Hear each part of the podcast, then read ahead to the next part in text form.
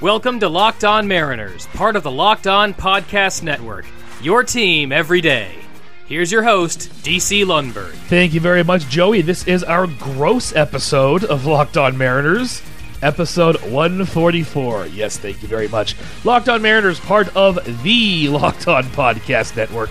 Please remember to download, rate, and subscribe to this program on Apple Podcasts, Google Podcasts, Spotify, Stitcher Radio, or whichever podcasting app that you personally care to use. Ask your smart device to play Locked On Mariners podcast or any program here on the Locked On Podcast Network or TLOPN or Sloppin. Follow us on Twitter at LO underscore Mariners and follow me on Twitter at DC underscore Lundberg, L U N D V E R G if you're scoring at home. At the end of last week, we dipped into the hot stove a little bit and uh, caught you up on all the Mariners transactions. There are a few uh, items to clean up, however, things that I missed somehow, not missed, but just didn't report or whatever. And that is that uh, the five players who were outrighted to AAA Tacoma. Uh, Taylor Guilbeau was claimed off waivers by the Diamondbacks. The other four, Nestor Cortes, Carl Edwards Jr., Matt Magill, and Gerson Bautista, they're all minor league free agents, so they're no longer part of the organization. Wanted to clean that up from the end of last week. Today we're going to get back to talking about classic World Series of yesteryear, and uh, today it's going to be 1968, which capped off the year of the pitcher. This one featured the Detroit Tigers and St. Louis Cardinals, and it went the full seven games. This was also the final World Series, which was not preceded by League Championship Series, as divisional play didn't start until next year, 1969.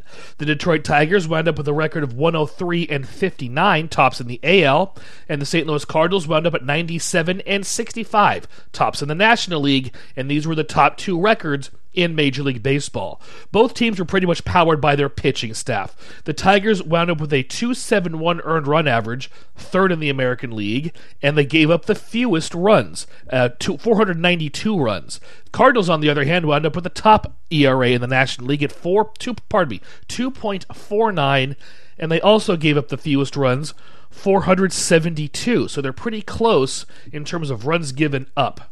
The Tigers also featured future Hall of Famer Al Kaline and pitcher Denny McLain, who was the last pitcher in Major League Baseball to win 30 or more games in a season, winning 31. He went 31 and 6, ERA of 1.96 in 41 starts, 336 innings pitched and a whip of 0.905. St. Louis, on the other hand, boasted Bob Gibson, future Hall of Famer, who had a season for the ages.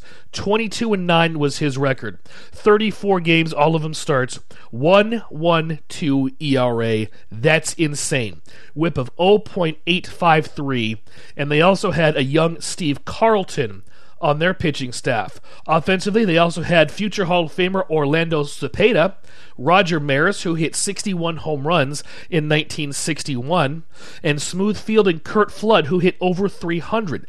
Very solid offensive team, though unspectacular. They had a team batting average of 249, which was fourth in the National League, on base of 298, which was fifth in the National League, slugging of 346, which was third in the National League. Remember, these offensive numbers across Major League Baseball are going to be a bit tempered this season because the pitching was just so good good.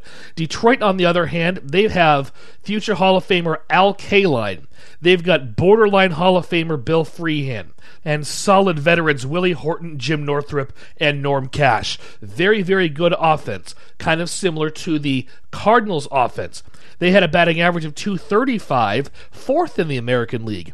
Their 307 on base was second, and their 385 slugging was first. Seems unspectacular, but those were near the top of the league because the pitching was just out of this world in 1968.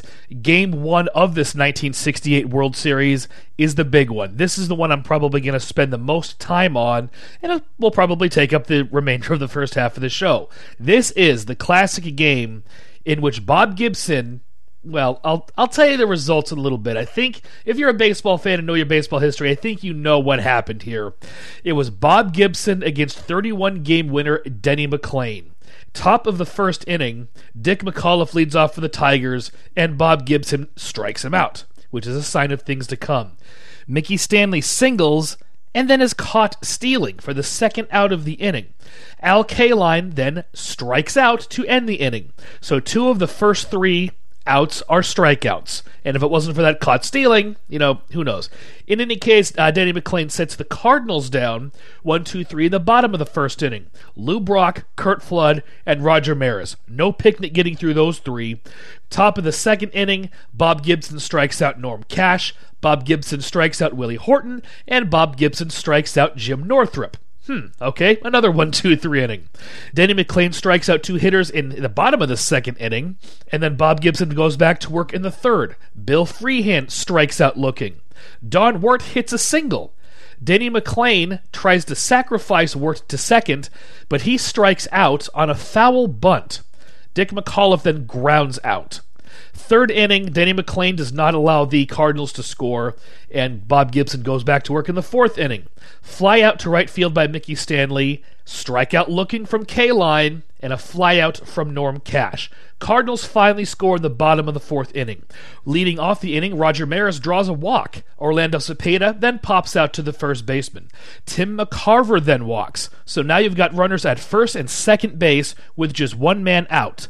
Mike Shannon, who has been broadcasting for the Cardinals forever, it seems, is the next batter up, and he singles to left field to score Roger Maris. McCarver advances to third base, and there's an error on the left fielder, which allows Shannon to get to second base. That brings up Julian Javier, who singles to right field, scoring both McCarver and Shannon. Shannon's run is an unearned. Javier steals second. Dal Maxville then flies out to left field, and then Bob Gibson strikes out. But the Cardinals get on the board three times in the bottom of the fourth inning, sending Bob Gibson back out to the mound to, fa- to face Willie Horton, who pops out to second base. Jim Northrup lines one to shortstop for an out. Bill Freehan walks, and then Don Wert strikes out looking. McLain does not allow any Cardinals to score in the fifth inning, and leading off the sixth, Danny McLain is pinch hit for by Tommy Matchick, and he grounds out to the first baseman. Uh, Dick McAuliffe hits a single. Mickey Stanley strikes out. Al Kaline hits a double, sending McAuliffe to third base, and then Norm Cash strikes out swinging to end the inning. Pat Dobson is on the mound now, repla- replacing the pinch hitting Matchick, and he induces a pop out from Tim McCarver, a ground out from Mike Shannon, and then walks Julian Javier. Javier is caught stealing to end the inning. Bob Gibson uh, faces Willie Horton to lead off the seventh. He lines out to the shortstop, and then gets Jim Northrup and Bill Freehan to fan.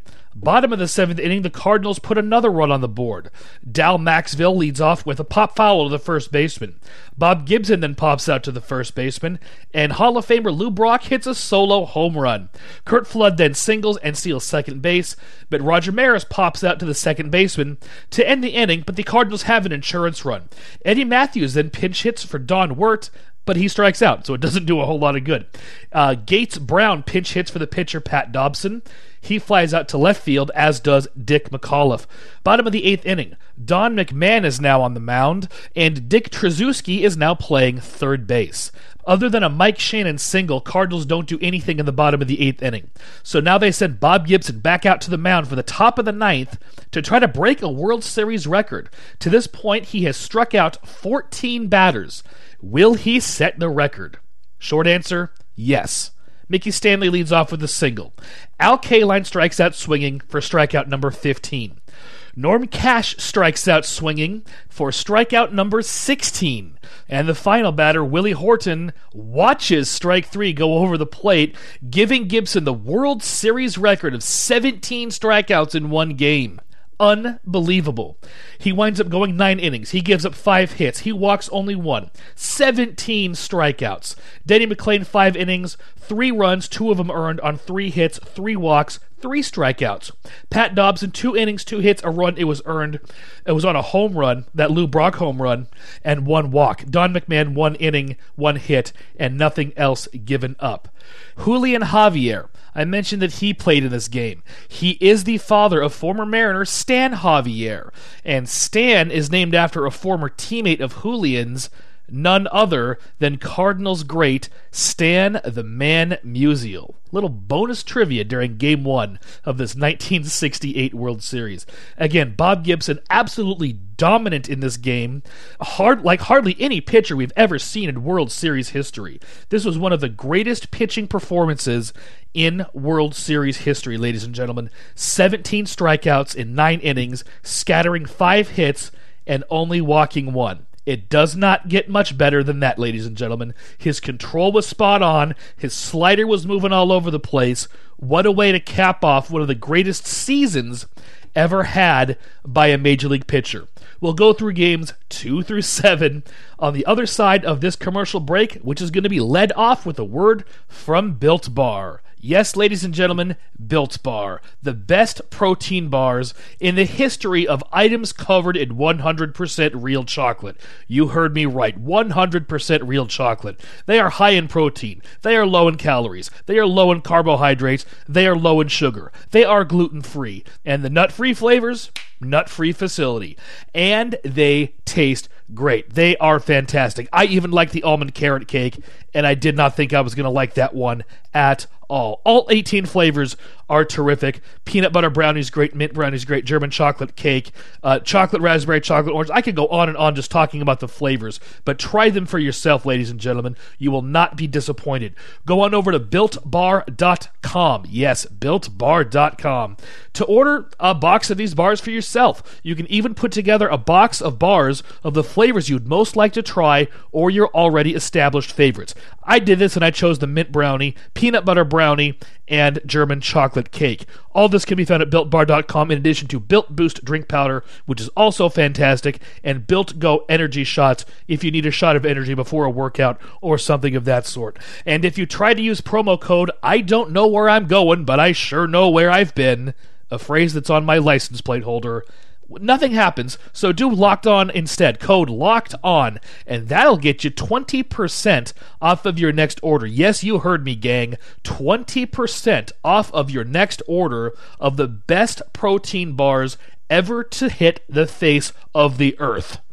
Think I oversold that a little bit? I don't know. I love these things. I gotta buy them just like everybody else. I get no discounts, and I still buy them. You got a question or comment? Send it to LockedOnMariners at gmail.com, and I will use it for an upcoming email episode. I will read it and reply to it on this very program. Questions or comments about anything? Ask me about the uh, Mariners offseason moves, the offseason moves that other Major League Baseball teams are making. Ask me about the PBA playoffs which did not go exactly how I thought they were going to on Sunday. And this Sunday, ladies and gentlemen, are the final few rounds. The PBA playoff champion is going to be decided this Sunday. And I'm going to be plugging that on the show all week, probably. In any case, lockedonmariners, Questions and comments about any subject that your brain head can think of. Just keep it clean. Remember, I keep saying this is a family show. I'm not going to read dirty or smutty questions or any inappropriate questions of any sort on this show. And we will continue on the other side of this vital word of importance.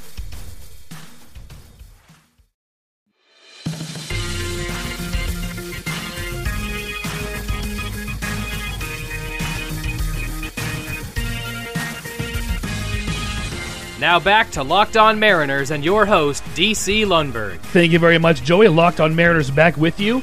As I said, the gross episode of Locked On Mariners, episode 144.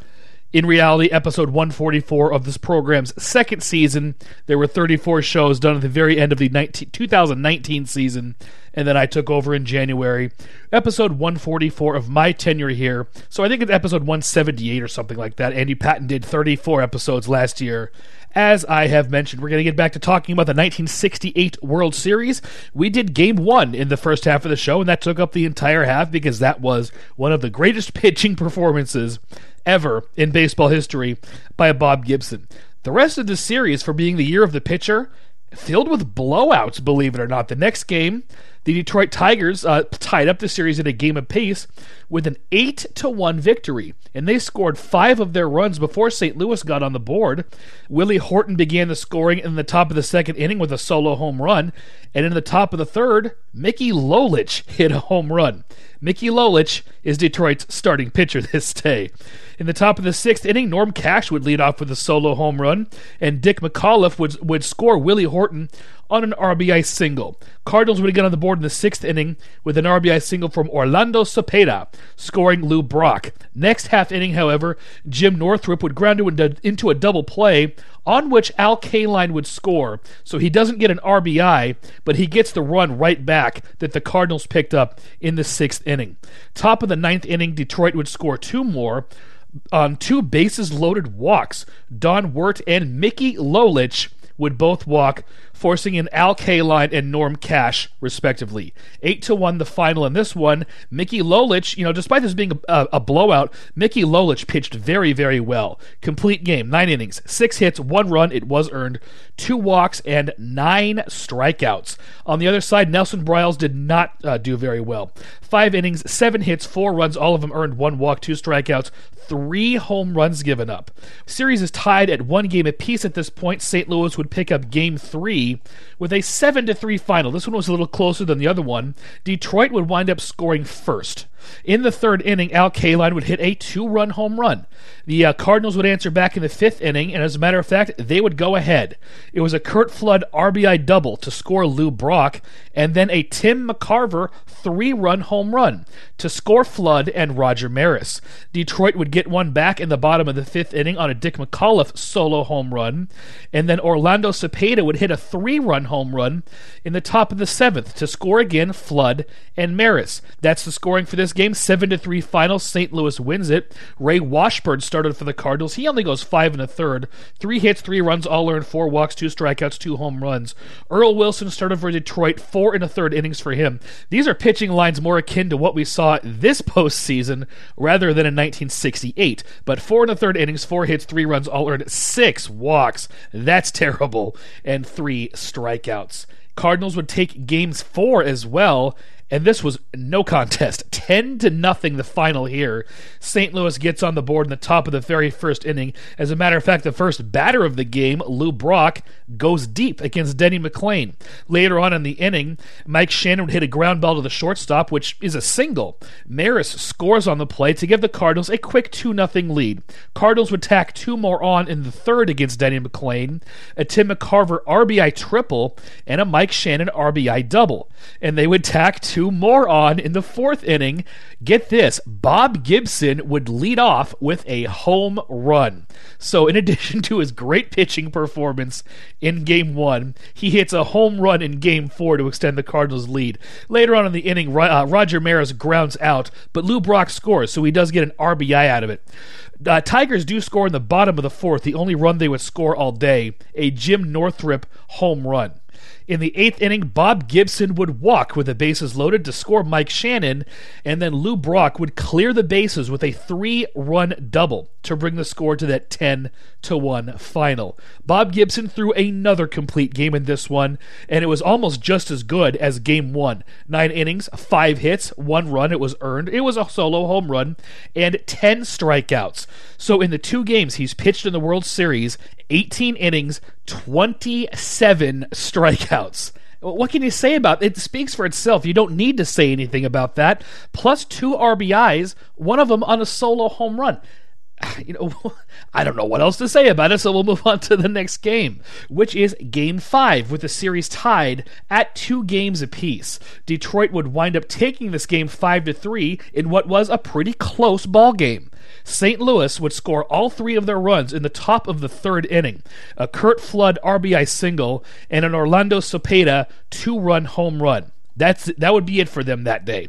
Tigers would get their scoring started in the bottom of the fourth inning on a sacrifice fly from Norm Cash and an RBI single from Jim Northrup. So it's now a three to two score in the Cardinals' favor at this time. Detroit would go ahead in the seventh inning. Al Kaline would hit a two-run single, followed immediately by a Norm Cash RBI single to bring the score to 5 to 3, which was the final score. Mickey Lolich threw another complete game in this one, 9 innings, 9 hits, 3 runs, they're all earned, only one walk, a home run, and 8 strikeouts. Nelson Briles, 6 in the third innings, 6 hits, 3 runs, 3 walks, five strikeouts. Better than his game two performance, still not terrific. Better than Joe Hoerner, though, who only faced four batters and did not retire a single one. He gave up three hits and a walk, and two of those later came around to score. Ron Willis pitched an inning and two thirds. He wouldn't give up anything, and he would strike out one. That brings us to game six. Another blowout, but this one was won by the Detroit Tigers. Ray Washburn would start for the Cardinals, and he would not do very well. Neither would most of the bullpen. Detroit gets the scoring underway in the top of the second inning. A Willie Horton RBI double and a Bill Freehan RBI single. They'd get busy in the third inning, scoring 10 runs. Dick McAuliffe leads off with a walk. Mickey Stanley then hits a single, sending McAuliffe to second. Kaline drives in McAuliffe with a single. Washburn's done. He is replaced by Larry Jaster. Didn't do much good. Norm Cash would single and drive in Stanley. Willie Horton would walk to load the bases, and then Jim Northrup would hit a grand slam. And the game was almost over at this point. Larry Jaster's done, and he's replaced by Ron Willis, who immediately walks Bill Freehan, hits Don Wert with a pitch, and then Denny McLain sacrifices them to third base and second base, respectively. Willis then intentionally walks Dick McAuliffe to load the bases. Mickey Stanley grounds out to the first baseman, but the first baseman threw home to force out Bill Freehan, and the bases are still loaded. That play was scored 3 2. That brings up Al Kaline, who hits a single to left field, scoring both Wertz and McAuliffe. Willis is done and Dick Hughes is in. If you're keeping track, this is the fourth pitcher of the inning. He immediately gives up an RBI single to Norm Cash, and then Willie Horton hits an RBI single, and then finally Jim Northrup, who had hit the grand slam earlier in the inning, flies out to end this inning. Holy Toledo. The Tigers sent 15 batters to the plate, and again, they score 10. And in. And going into the bottom of the third, it's a 12 nothing Tigers lead. They would pick up their 13th run in the top of the fifth, an Al Kaline solo home run. And the Cardinals would not score until the bottom of the ninth, an RBI single from Julian Javier for a 13 to 1 final. Again, this was one of those games that it was over very, very early on. Denny McLain finally had a good World Series pitching performance. Complete game, nine hits, one run, it was earned, and seven strikeouts. And as far as uh, St. Louis pitchers go, there were a lot of them. None of them did particularly well, so I'm not even going to bother. But that does set up a decisive game seven on October 10th, 1968. And this wound up being, ladies and gentlemen, a fairly close ball game. Neither team would score until the seventh inning. And in that seventh inning, the Tigers would get on the board with a two run triple from Jim Northrup and an RBI double from Bill Freehan to take a 3 0 lead. In the ninth, they would add an insurance run on a Don Wert RBI single. 4 0 going into the bottom of the ninth inning. Curt Flood leads off for the Cardinals. He lines out to the shortstop. Baby Bull, Orlando Cepeda is next, but he fouls out to the catcher, a pop fly. Mike Shannon is next, and he gets the Cardinals on the board with a solo home run, but it was too little too late. Next batter, Tim McCarver, also pops out to the catcher in foul territory, making the Detroit Tigers the 1968 World Series champions.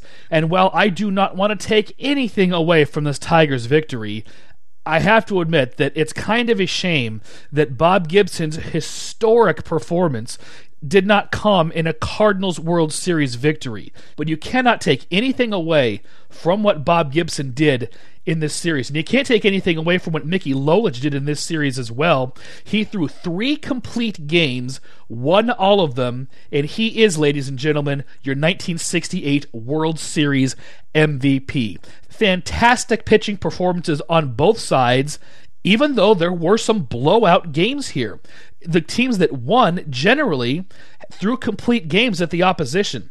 So it's odd to say that this was a well pitched World Series. If the team won, then that team generally pitched well. But if the team lost, then generally they didn't. It's t- it, and again, it is very odd to see 8 to 1, 10 to 1, 13 to 1 in the year of the pitcher. But that's how this World Series wound up happening. It was a very interesting World Series and a you know and a historic one for Bob Gibson's performance in Game 1. That's going to wrap up this look back at the 1968 World Series, ladies and gentlemen. Tomorrow, I'm going to talk about another brilliantly pitched World Series. We're going to go all the way back to 1905. And here to help me go back to 1905 will be Jake Decker, Mortimer Mouse, and a Hammond C3 organ. Please remember to download, rate, and subscribe to Locked On Mariners on Google Podcast, Apple Podcast, Spotify, Stitcher Radio, or whichever podcasting app that might happen to spring into your brainhead. Follow us on Twitter at LO underscore Mariners and follow me on Twitter at DC underscore Lundberg. I hope you've been enjoying these look backs at Classic World Series as I have been enjoying talking about them. This historic stuff, I love this baseball history. I hope you do too. Remember, 1905 World Series tomorrow. Talk to you then. This is Joey Martin speaking for Locked On Mariners, part of the Locked On Podcast Network.